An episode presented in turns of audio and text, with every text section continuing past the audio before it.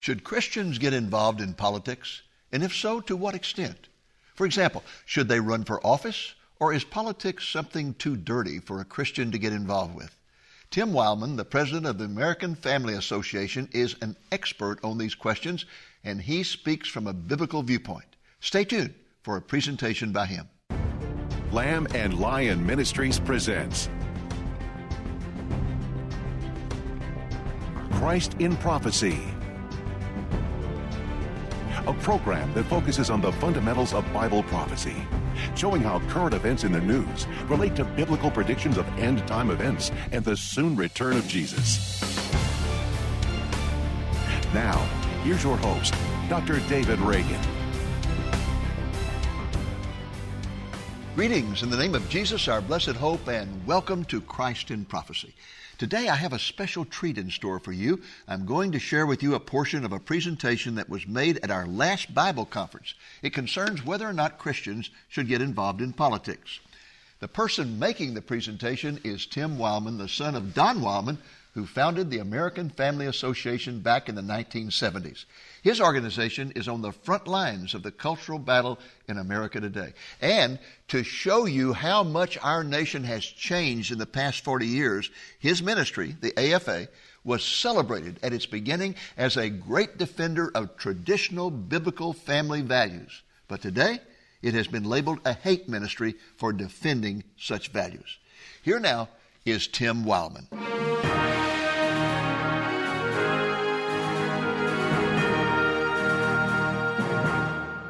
We don't need no more ignorant Christians. Amen? We don't need no more ignorant Christians. My apologies to you English teachers out there. But we don't. We got enough ignorant Christians. I G N U R T. That's how we spell it Mississippi. Maybe that's why we're last and everything. anyway, you know, we say in Mississippi, we say, thank God for Arkansas, we'd be last in everything. So.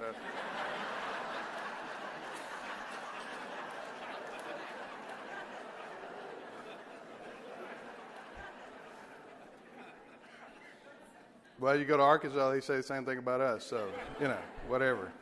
Hey, it's good to be last in some things. We don't need no more ignorant Christians. I saw a survey the other day. It's ten percent of uh, it was.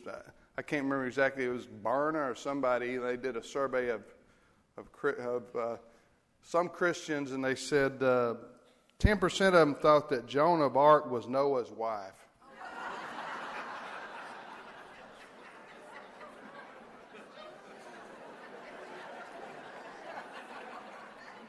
I don't know what you do for, I don't know. Those people, I don't know. Maybe you, there, uh, we, uh, that, you do got a lot of, we do have a lot of biblical illiteracy out there, don't we? Even in our, even in our churches. It, it's serious, it's a serious problem. Uh, more so now than I think it's ever been in our country among Christians. Biblical illiteracy.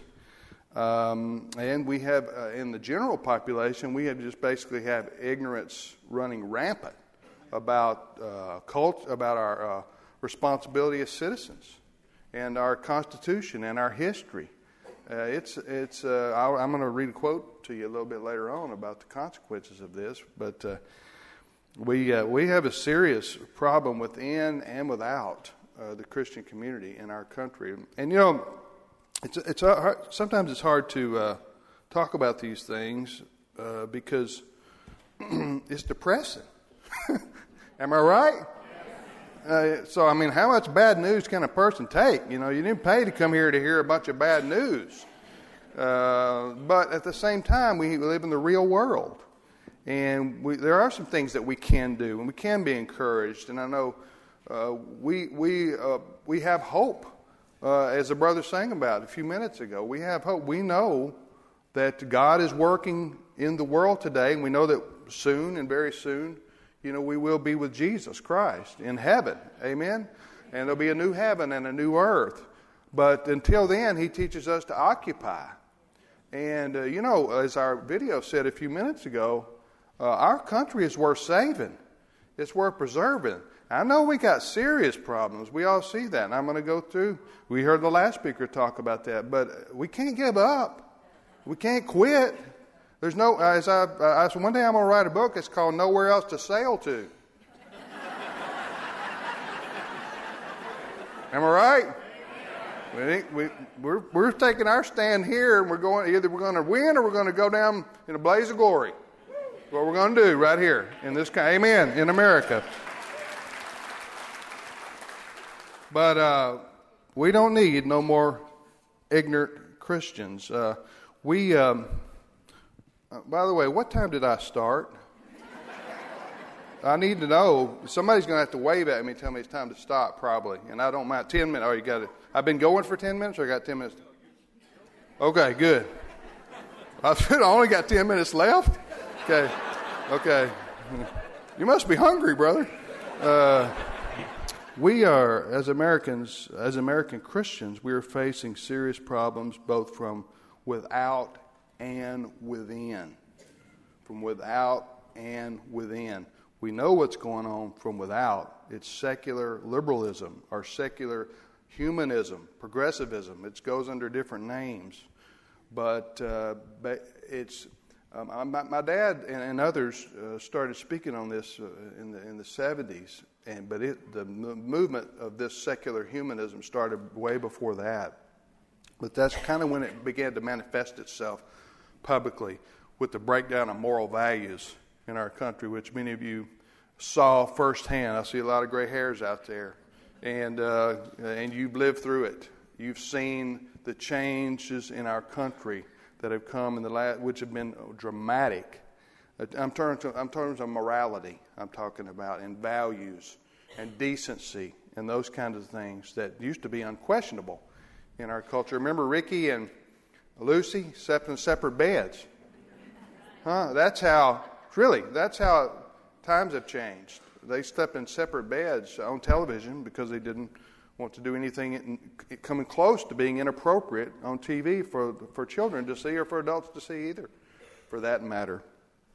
But you've seen the changes that have come in the last 30 or 40 years. But uh, fundamentally, at its core, is secular humanism, if that's what you want to call it. Politically, it's called progressivism.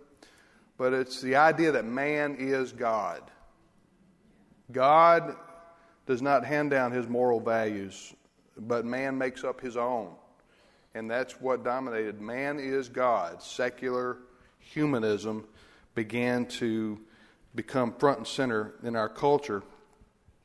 And it took the place, it's either it either took the place or is taking the place, depending on your perspective, of the Judeo Christian worldview, the Judeo Christian value system that our country was built on, is being replaced by secular humanism, which is of Satan. Okay, I believe in the devil er, and Satan. The Bible, that Jesus did too. So we got some of our fellow Christians who are teaching doubt in that today. I don't even know if they're Christians, but just to be generous here, you know what I'm talking about going on in our, a lot of our churches. Uh, uh, they teach, um, uh, don't don't teach that, that, Satan even exists, but I think this is a satanic. Uh, this the secular humanism is from Satan because the idea that God, that man is God, man makes his own rules. Um, but we have uh, facing serious problems from within and without.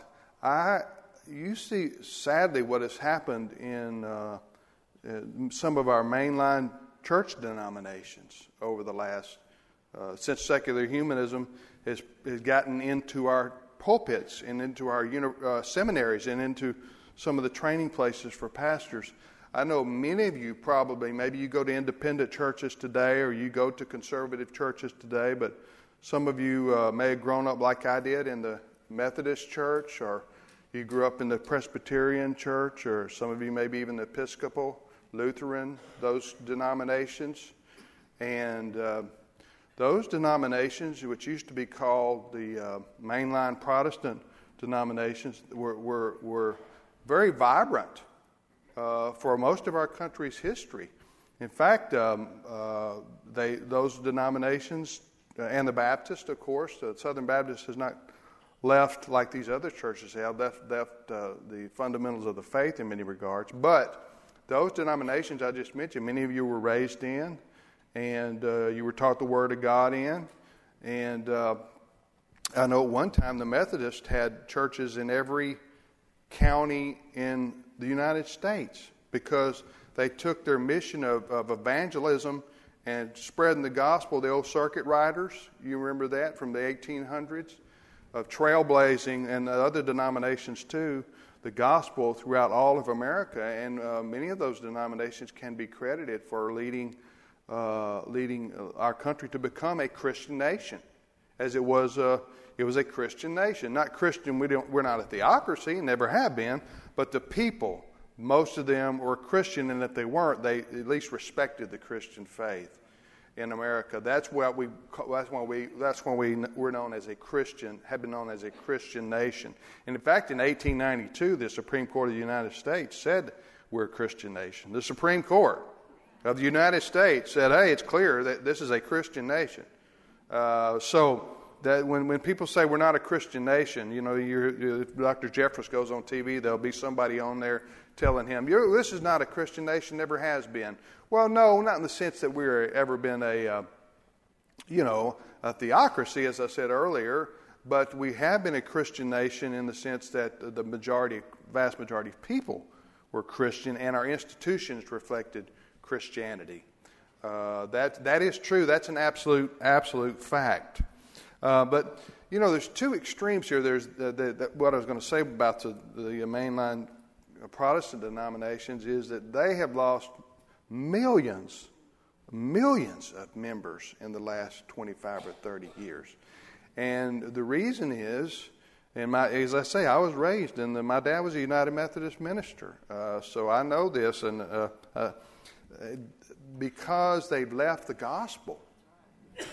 There's no, I mean, if you don't believe anything anymore, why? How do you expect somebody to want to come to church? Go golf, or fish, or stay home watch TV or something. If you don't, if you're not going to believe and teach uh, uh, things that are life changing, and you're going to water it down to all roads lead to God, you're going to you're not going to stay in existence. That's what I've often wondered. A lot of these churches, just for self preservation, you think they would do, you know, they would at least step back and say, you know what, we must be doing something wrong here because we're dying. You know, we're not going to have any members in 20 years. A lot, and a lot of churches are going to be that way. So if you don't, uh, uh, th- that's what I mean from w- within uh, the Christian community. We have problems. But quite frankly, I think most of us would agree in this room, you, you've come to the point now where you're not going to go to those. Some of you may be still trying to hang on and change those churches. Uh, God bless you if that's what you want to do. I got out myself, even though my dad was a minister in one of those denominations, because I just couldn't support it any longer. Couldn't go on any longer. But the other extreme is are, are people who they, they, they are conservative as you and I are on, on, on doctrine, okay? They believe in the fundamentals of the faith. They love the Lord but they have this idea that Christians are supposed to be separatist. Uh, you, you've talked to people like this. They believe in basically getting out of the world completely, staying out, having their own little communes. So I'm not talking about the Amish here. I'm talking about people like us. And they just don't want to have any, they don't believe in politics or government or anything. You know what I'm saying? They believe in government, they don't believe in being involved. You, you know what you know what I'm talking about. And then they'll they'll, they'll put the uh, the spiritual guilt trip on you, right? And they'll say, "Oh, God didn't God didn't care about those things. That's those things are going to burn. You know, God only cares about sharing the gospel." So you're wasting your time. I'm talking about those of us who care about politics and government and culture and those kinds of things. And uh, you know, like somebody said, well, just because you're going to die doesn't mean you don't exercise. You get the point there? We're all going to burn, we're, in the sense that we're all going to die. The country's going to die one day, as Robert Jeffress probably pointed out last night. Uh, we're, we're, you know, but does that because I'm going because I know I'm going to die? Uh, is that going to? I'm going to say, well, I'm just going to die. No, I'm going to. If I'm going to want to, uh, if the doctor tells me I'm sick, I'm going to want to do some things to preserve myself, to make myself healthier. What's, why, is, why can't we apply that same principle to our country? Why must we say, well, why wouldn't we take a defeatist attitude or a fatalistic attitude that, uh, that things are inevitably, inevitably going to uh, go downhill in the next 10, 15, 20 years uh, or not? I don't know, but, but we shouldn't take the attitude of disengagement. We can't. I know uh, a few years ago, uh, Dr. John MacArthur, and, uh, and I have a lot of respect for him as a, uh, a Bible teacher. Don't misunderstand me. So this is not a put down of him personally by any means. Um, but he wrote a book called Why Government Can't Save You. Okay? Why Government Can't Save You. And this is kind of a philosophy that permeates about 10 or 20 percent of our brethren.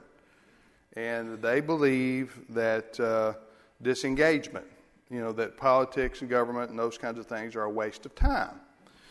And I've never understood that philosophy because we're supposed to be Romans 13 people, aren't we? Okay, so we're supposed to obey the law, right? As Christian citizens, we're supposed to obey the law as long as it doesn't conflict with God's law. Am I right? As long as it now it may come to that. It's coming to that in some cases. Uh, we may have to say, not going to do it. You know, some you know, but uh, as long as it, the law, the law does not conflict with God's law, we're supposed to be good citizens and to be law-abiding citizens, law-abiding people. So I've never understood this idea that we're supposed to obey the law, but leave the lawmaking to the pagans.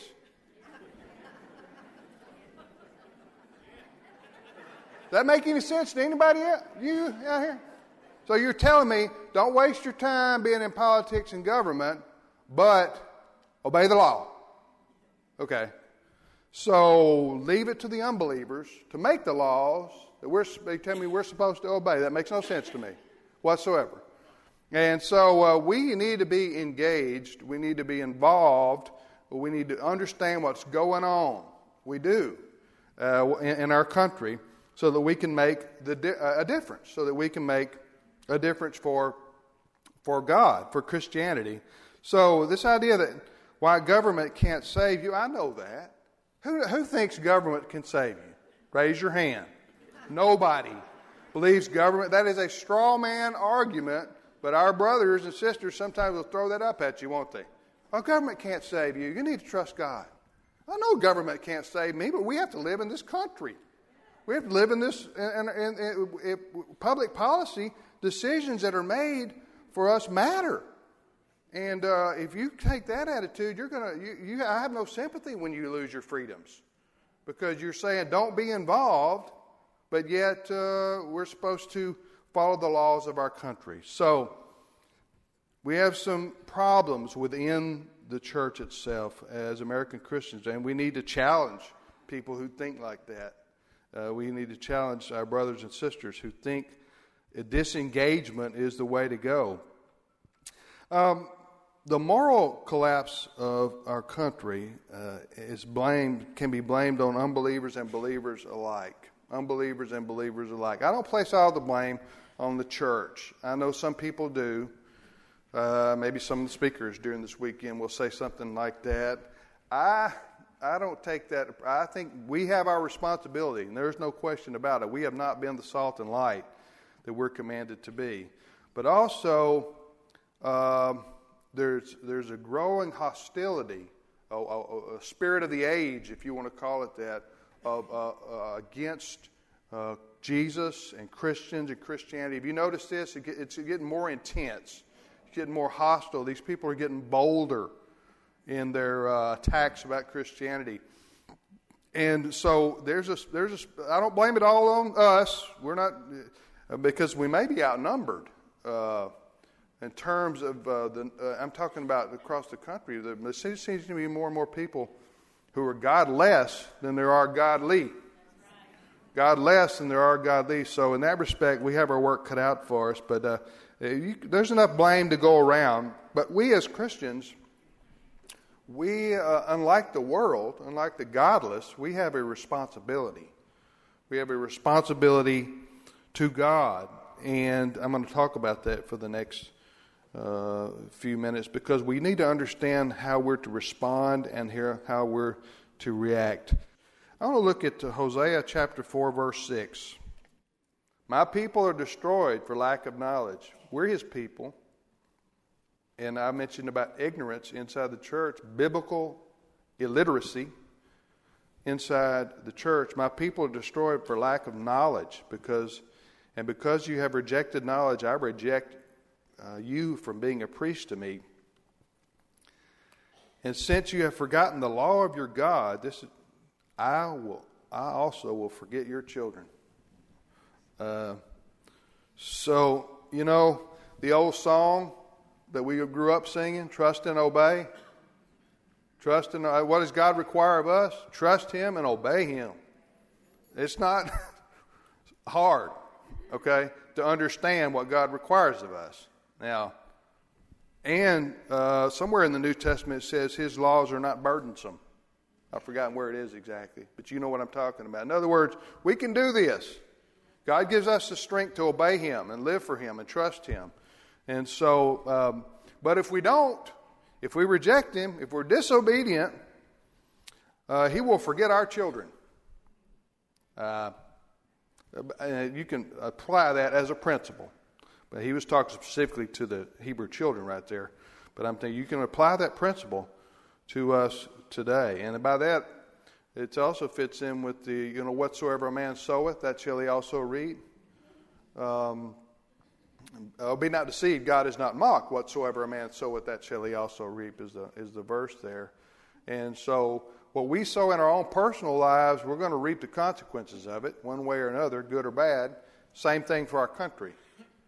Same thing for our country. If we sow evil, we're going to reap destruction.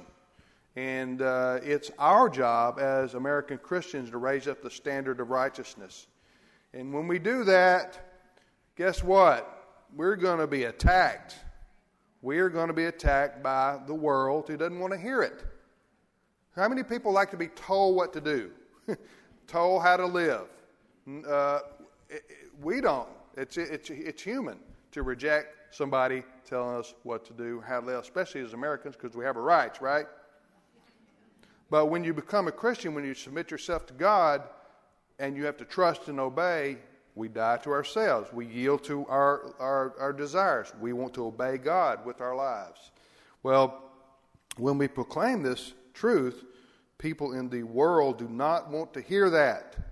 And so they're going to react with uh, vitriol oftentimes, and they're going to react in a way that's negative. So when we as Christians hold up the banner of righteousness, we say to the world, it's wrong to kill unborn babies then, for example, then they're going to lash out back at us because we're holding up a spirit, we're holding up a standard of God's righteousness. When we say Jesus is the only way to heaven, otherwise you're going to hell. Whoa! They do not want to hear that. Huh? Am I right? They do not want to hear that. Why? Because you've made a judgment.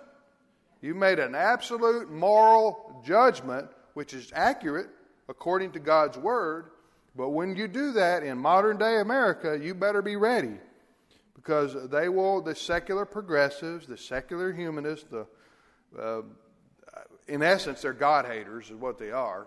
Uh, it's fundamentally, they're going to come after you.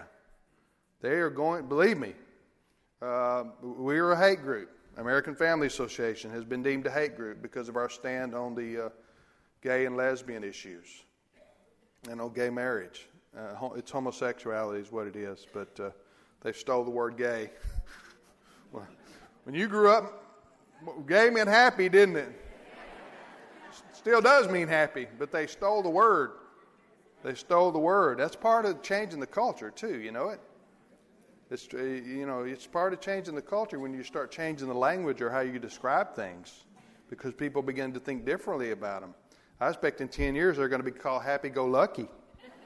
Um, I mean, really, they changed in the language to describe something that I can't even talk to you about. This is sad, really. It's tragic because these folks are trapped in a lifestyle of bondage, of sexual immorality that will ultimately destroy them. if they don't repent and change their ways. They don't want to hear that. You know, love wins, right? Remember we heard that a couple weeks ago? Uh, this is a. Uh, but in today's culture, if you say what I just said, especially if I go out here on the, you know, in, on a TV show, then they're going to come after you. Uh, the mainstream culture has a really hard time. Uh, uh they, they, do not want to hear the things that God says about moral morality, especially about sexual morality uh, today. But we got to continue to stand and tell the truth because it's only, Amen. Because it's only, it's on. Read Romans one. They're only going to. It's only going to. It's unnatural, immoral, and unhealthy. So what's wrong with saying that? Unnatural, immoral, and unhealthy. And but you know that's sin like any other sin in terms of it must be repented of. We all have to repent of our sin, whether we're homosexual or heterosexual. We have to repent uh, uh, of our sins, but we can't call evil good.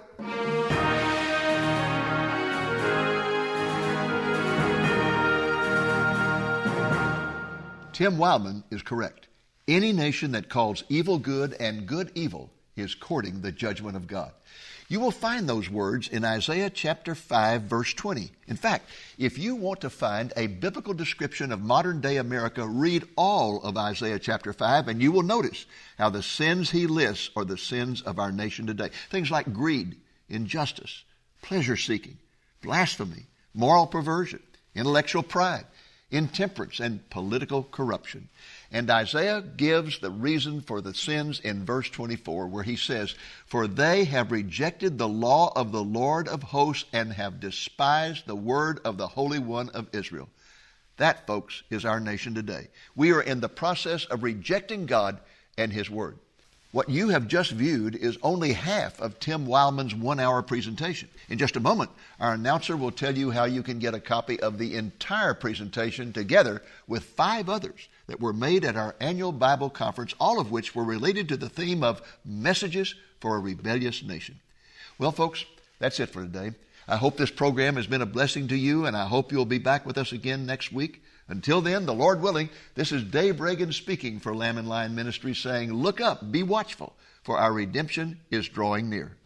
The powerful presentation you have just viewed is available in its entirety in our 2015 Bible Conference video album, which contains three DVDs with six 50 minute presentations. The album is titled Messages for a Rebellious Nation, and all six of the presentations it contains are related to that theme. The album could be yours for a gift of $25 or more, including the cost of shipping. Again, the album contains three DVDs with a total of six 50 minute presentations. To place your order, call the number you see on the screen Monday through Friday, 8 a.m. to 5 p.m. Central Time, or order online at our website at lamblion.com. We would like to invite you to attend our 2016 Bible Conference that will be held in mid July in the Dallas, Texas area. You can find the details on our website at lamblion.com. Thank you for joining us on today's Christ in Prophecy, a presentation of Lamb and Lion Ministries, a non denominational ministry dedicated to teaching the fundamentals of biblical prophecy and proclaiming the soon return of Jesus.